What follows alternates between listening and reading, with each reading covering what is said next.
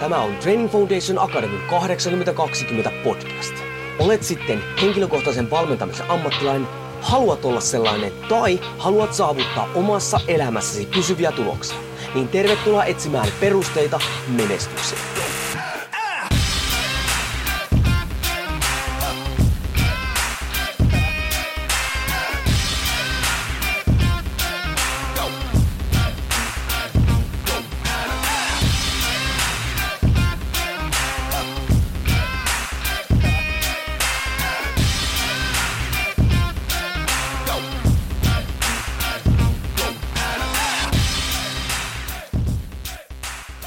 Kornen Training Foundation Akademista. Moro ja tervetuloa 8020 podcastin pari.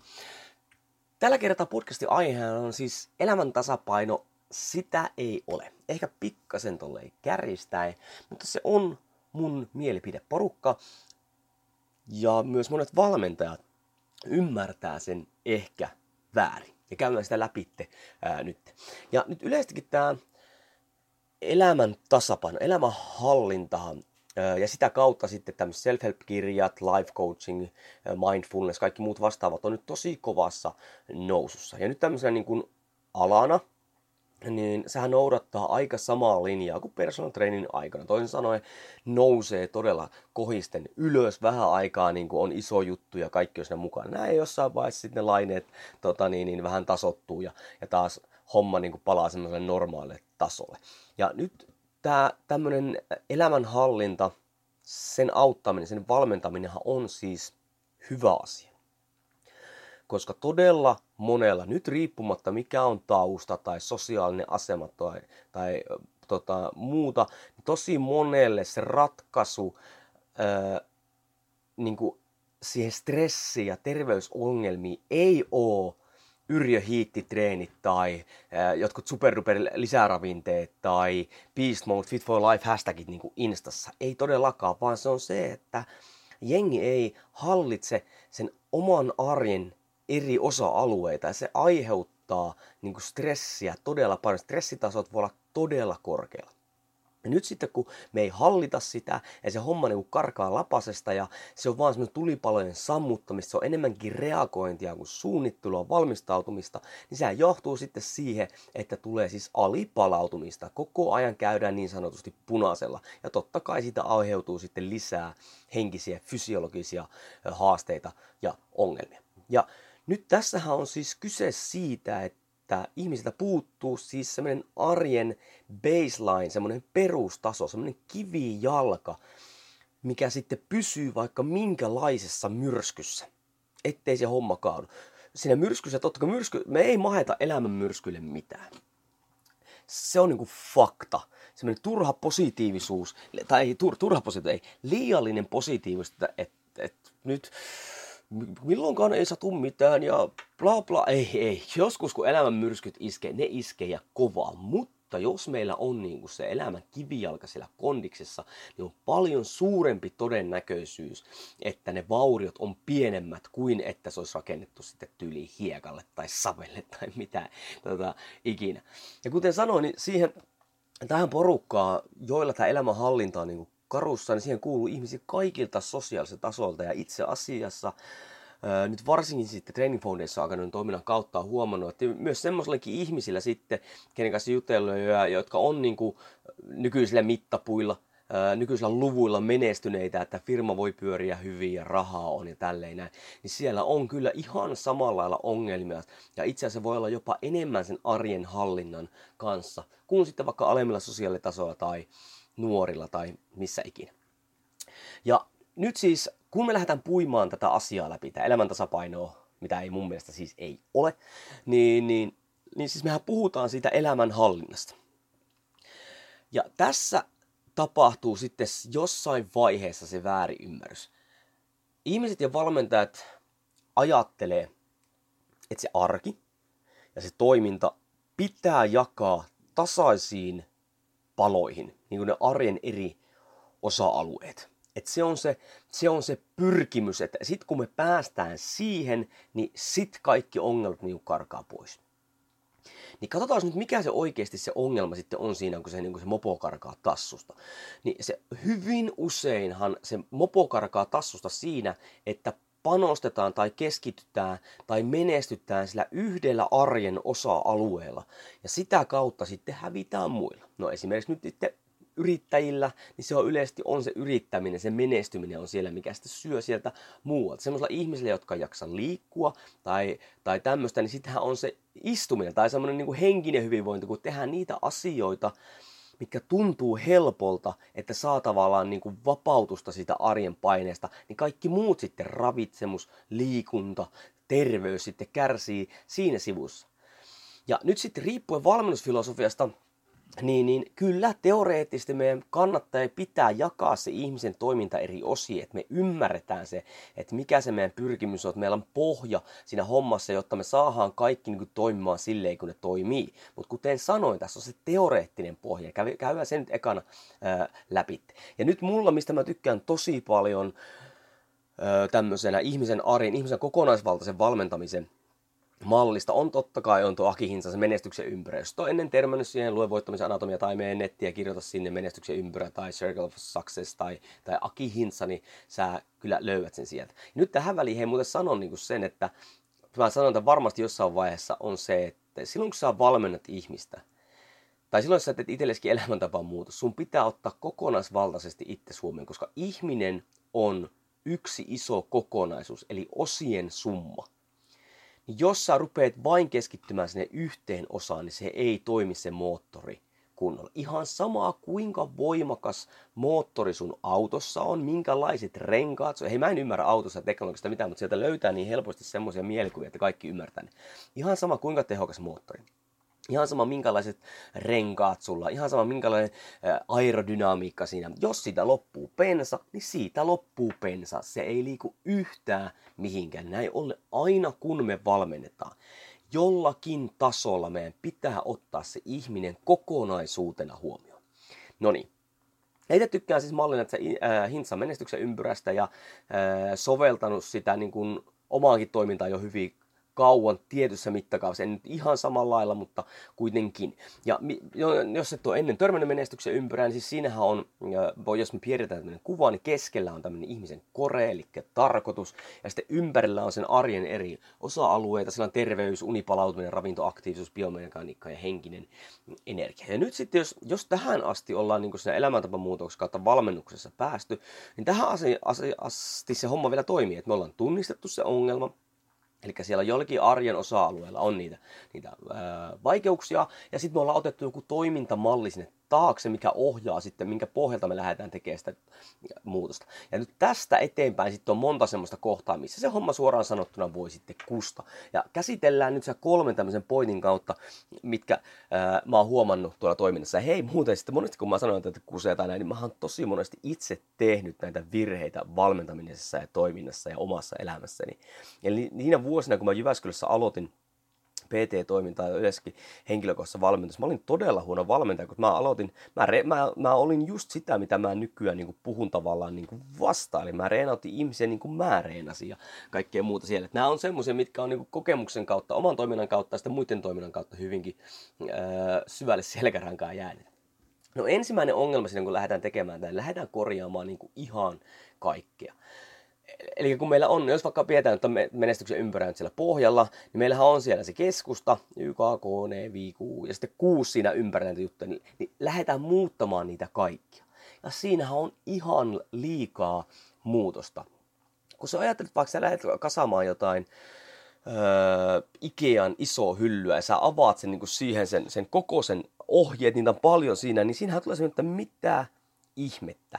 Jos ihmiselle tulee liikaa muutoksia sinne elämään, niin se menee aina vain vaikeammaksi se muutos, aina vaan vaikeammaksi toteuttaa ne arjessa, aina vaan vaikeammaksi tehdä niistä tapoja, jolloin ne siirtyy sitten pitkäaikaisesti siihen toimintaan.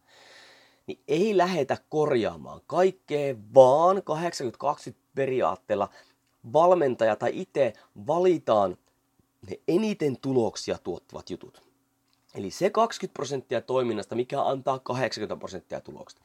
Jos meillä on jumalattoman stressaantunut yritysihminen, meillä on paljon painoa ja ja verenpainetta ja muuta tämmöistä, niin se ei tarvitse reeniä, se ei välttämättä tarvitse ravitsemustakaan, se ei tarvitse, että me katsotaan se olkapää liikkuvuutta, vaan se tarvitsee sitä. Mä ottaisin aika kauan sä nukut, oho neljä tuntia, no nostetaanpas, keskitytäänpäs nostamaan sitä eteenpäin.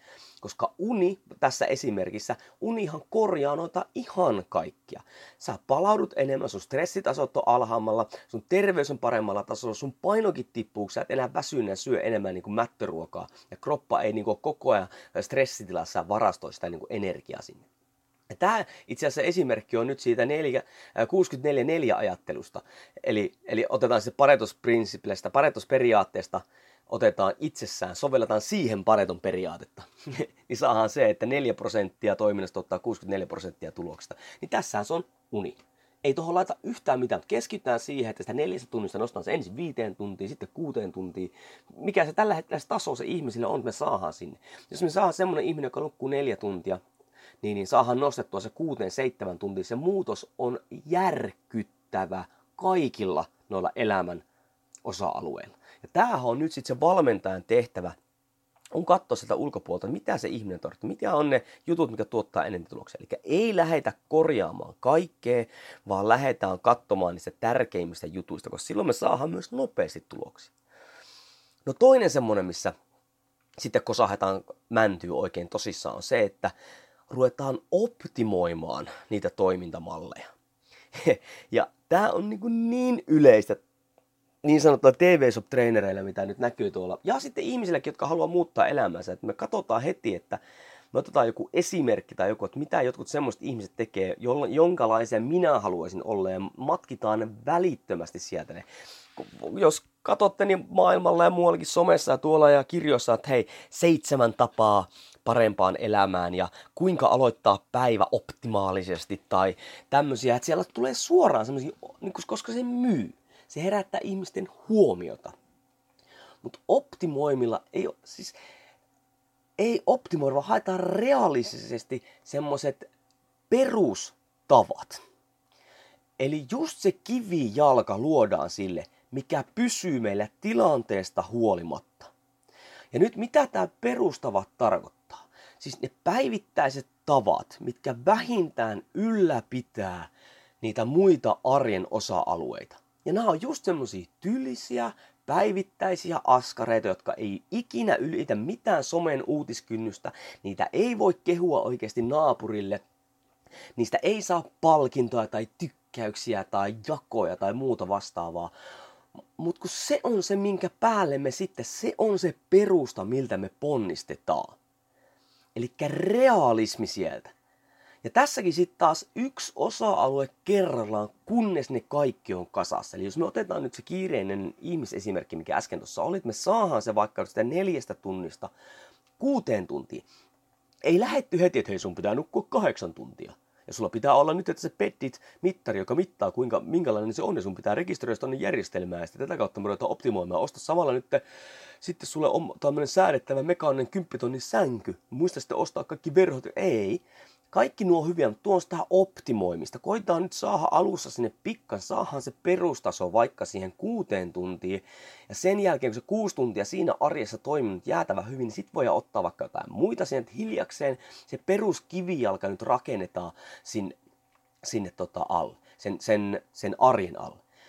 Ja sitten kun se perustaso on kiveekin kovempi, että sitä on toistettu joka osa-alueella, on ne päivittäiset arkiset tavat, jotka pitää oikeasti se junan raiteilla. Sitten me voidaan mennä eteenpäin. Sitten optimoimaan, optimoidaan sinne, mihin me halutaan mennä, mikä on se taso, mihin me halutaan mennä eteenpäin. Ja tätä mä näen niin paljon jopa niin kuin ihan suomalaisissa urheilijoissa, kun sitten varsinkin liikunnan ammattutkinnon kautta ja tuolla kun on puhunut näiden kovien ammattilaisten kautta, joita otan sinne kouluttamaan, Suomessakin ihan niin kuin, siis maajoukkuetason ihmiset, niin aivan niin kuin ne on siinä omassa teknisessä ja fyysisessä suorittamassa on todella hyviä, mutta ravitsemuksessa ja palautumisessa ja kaikissa on suunnattomia aukkoja. Mä näen tämän urheilijoissa, uh, urheiluopistossa, mä näen tämän meidän opiskelijoissa, kun ne tulee kysymään hifi-juttuja, mutta kaikki muu on niin kuin täysin selällä. Mä näen tämän työkavereissa, mä näen tämän itsessäni. Että me niin helposti haetaan niitä optimaalisia ratkaisuja kuin se, että me ekaksi juntataan nyt se, se perustaso kondikseen. siitä syystä meikäläinen villileitä vääntö jatkuu. Hashtag vääntö jatkuu, hashtag joka päivä jotain. Eli ne, ne on se juttu, että me toteutetaan niitä meidän eri elämän osa-alueen tylsiä arkisia asioita, jotka on kuitenkin se parettosperiaatteen se 20 prosenttia. Niillä me saadaan suuri osa tuloksessa. Sen jälkeen tavoitteen mukaan me vie sitä eteenpäin. Sitten me voidaan vie niin korkealle kuin halutaan, koska se, tuo, se on just niin kuin vaikka huippuurheilussakin, niin just tuohan on se, joka on mahdollista, että se kroppa voidaan virittää sitten semmoiselle ääritilaa.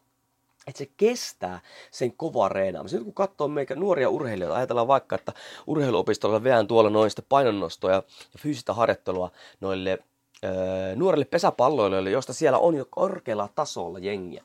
Ne voi olla aikamoisia petoja niin kuin fyysisesti tosi vahvoja. Tälle nukkuminen on aivan päin helkkaria, ravitsemus on aivan päin helkkaria. Sitten kun tommonen fyysisten taitojen pohjalta nousee sinne korkeammalle tasolle, niin todennäköisesti hänen kroppansa ei kestä sitä harjoittelua, mitä siellä tasolla niin kuin vaaditaan. Se se perusjalka, se kivijalka ei ole tarpeeksi tukeva. Ja sitten rupeaa tulemaan niitä loukkaantumisia, jotka vaikuttaa sen kehittymiseen, jotka vaikuttaa sitten pärjäämiseen siellä, siellä lajissa, jotka vaikuttaa siihen, että jatkaako siellä lajissa ei. Ja sitten me ruvetaan 14, 15, 16, 17 vuotta lopettamaan sitä alaa ja se loppuu kuin seinään. Ne ei jää enää se alan piiri tai se lajin piiriin, mikä tota, on todella, todella paha juttu. Että ne niin lopettaa vaikka kokonaan sitten urheilu aivan näen sen, että ja valmentajatkin niin ei kiinnitä tarpeeksi huomiota siihen. Halutaan vientä lajitaitoja eteenpäin, sitä fyysistä osa-aluetta eteenpäin, mutta ei läheskään tarpeeksi kiinnittää huomiota siihen, no onko se liikkuvuus ja se uni ja se palautuminen ja varsinkin se ravinto siellä, niin onko se niin kondiksessa. Ei optimoida sitä juttua, vaan luodaan niitä perustason realistisia tapoja, joita voidaan toteuttaa joka päivä ja sen jälkeen vasta lähdetään viemään sitä korkeammalle eh, tasolle. No se oli se toinen juttu. Viimeinen ja kolmas juttu, missä, missä niin kustaan tämä homma sitten viimeistään, on se, mikä, mihin toi podcastin otsikkokin nyt sitten viittaa, on se, että elämä hyvin harvoin on tasapainossa. Elämä ei aina ole tasapainossa. Koska, ja näin ollen siihen ei kannata edes pyrkiä. Koska on tosi luonnollista ihmisen elinkaaren aikana, että me panostetaan johonkin toisiin osa-alueisiin. Ja nyt kun sitten se piirakka on kuitenkin niin kuin tavallaan siellä on ne arjen eri osa-alueet, niin kun me laajennetaan yhden osa-alueen sektoria siellä sitä aluetta, niin totta kai se on jostain meiltä pois. Mutta, ja nyt kunhan puhuttiin, tämähän nyt johtaa sitten siihen, miten alussa puhuttiinkin, että sitten on ongelmia muilla alueilla. Mutta nythän tässä onkin se, että nyt kun me sitten, meillä on se kivijalka kunnossa siellä, niin vaikka me panostetaan johonkin muuhun, niin me niillä perustavoilla vähintään ylläpidetään niitä muita, muita elämän osa-alueita. Niin meidän ei pidäkään pyrkiä siihen, että, se, että silloin me ollaan kondikissa, kun kaikkeen käytetään yhtä paljon aikaa ja resursseja. Se ei mene niin vaan ihan kiinnostuksen mukaan, elämän haasteiden mukaan, öö, oman tahtotilan mukaan, mihin mä haluan panostaa nyt niin siihen mä kulutan mun resursseja enemmän, mutta päivittäiset tavat pidetään huoli, että ne vähintään, vähintään ylläpitää niitä muita siellä, etten mä repsaha sieltä. Ja nyt sitten tässä on se kaikkein tärkein juttu. Joka ikisellä ihmisellä on ne omat suhdeluvut, mihin käytetään kuinka paljon resursseja. Eli sen jälkeen, kun me ollaan saatu ne perustasohommat kondiksen, sen jälkeen se on yksilöllistä soveltamista, mitkä on ne omat suhdeluvut. Ja tässä sitten sun pitää itsellesi tai valmennettaisi niin antaa armoa itsellesi ja oppia, että mitkä ne on ne suhdeluvut, koska elämän tilannekin voi pakottaa siihen. Esimerkkinä itseni. Perhe, kolme lasta. Ne vie aika paljon resursseja mun elämästä, mikä siis on hienoa. Totta kai sehän on oma valinta ja se on mahtavaa ja näin, mutta sehän on muista asioista pois. Mutta mä pidän nyt sen huolen, että ne muut asiat vähintään niitä ylläpidetään. Ja se on tämän hetken tilanne mulla. Ja, ja mähän oikein odotan. Ja mietipäs nyt, kun otetaan nyt esimerkkinä meikäläinen. Mietipä nyt sitten, kun nyt hirveästi aikaa menee sinne, nyt sinne perheeseen ja kuluta. Siis se on valinta ja mä haluan olla mun lasten kanssa. Mä haluan olla niin kuin vaimon kanssa, perheen kanssa, näin. Niin mietipä sitten, kun lapset kasvaa isoksi ja niiden oma arki alkaa sen, ne ei enää niin paljon vaadi, halua vanhempia aikaa. Mieti, kun sitten mä, mulla silti ne muut elämän osa-alueet toimii siellä, kun mä saan sitä aikaa käyttöön ja mun, mä en ole repsahtanut milläkään osa-alueella. Varsinkin mun ikäisillähän ja tämmöisessä pyörityksen helposti se on se oma terveys, mitä revitään. Mutta nyt kun mä pidän joka päivä jotain meiningillä ja sillä, että mä käyn kuitenkin vähän lihaskuntoharjoittelussa, käyn vähän aerobista tekemästä, mun se perustaso pysyy sillä tasolla, että kun mä saan lisää aikaa, mä pystyn aika nopeasti ruveta esimerkiksi reenaamaan kovaa. Tai jos mä haluan panostaa yrittäjyyteen, mulla se baseline pyörii siellä koko ajan, siellä pyörii tietyt jutut lähinnä automatisaation kautta, niin mitä sitten kun mä pystynkin lyömään sinne enemmän aikaa sinne. Tai kun meillä vapautuu aikaa niin kuin toisillemme, aviopuolelle, niin mitä me sitten pystytään lähtemään enemmän reissuta, mitä ikinä. Niin näinhän se on, se, se suhdeluvut liikkuu. Ja nyt jos elämän tilanne pakottaa sut, että ne suhdeluvut on tietyllä tasolla, anna armoa itsellesi, anna armoa sille valmentajalle, ette rupea tarkoituksella työntämään jotain, suurentamaan jotain yhtä osa-aluetta, vaikka nyt se reeni. Koska sitten taas kaventaa niitä muita sieltä muualta. Tässä pitää olla oppia ja, ja olla niinku tarkkana sitä soveltaa sitä, koska se elämän tasapaino ei ole staattinen tila, vaan se muuttuu joko pakon eestä tai tarvittaessa. Se pitää tiedostaa ja hyvä valmentaja osaa tiedostaa. Sellainen ihminen, joka ymmärtää omaa tilannetta, pystyy tiedostamaan se ja sitä kautta sitten säädetään sitä. Ja voidaan katsoakin sitten siihen, kun tämä tiedostaa, niin mehän voidaan katsoa, että mihin tämä resursseja menee ajallisesti tai muuten, mutta pidetään huoli ja yleensä tahon suunnittelun kautta, kalente ajan hallinnan suunnittelun kautta, että minimissään me tehdään ne tietyt jutut, koska ylläpitävä toiminta vie vähemmän aikaa kuin kehittävä toiminta. Jos ajatellaan vaikka niin harjoittelussa, nostanut itse tietylle tasolle kovalla työllä, niin vaikka voimat arvollisesti, niin ei sun tarvitse tehdä kuin tietty määrä ylläpitävää, että se pysyy aika pitkänkin aikaa se voimataso siellä ylällä. Niin tämä on sitten se, että missä mä näen, että se elämän ää, tasapaino, eli vaikka me, ää, siis mulle elämän tasapaino on sitä, että vaikka me panostetaankin tiettyihin elämän osa-alueisiin, niin muut osa-alueet ja se koko paletti on keskimääräisesti tasapainoisella. Vähintään niin kuin ne minimijutut tapahtuu joka, joka tota, osa-alueella.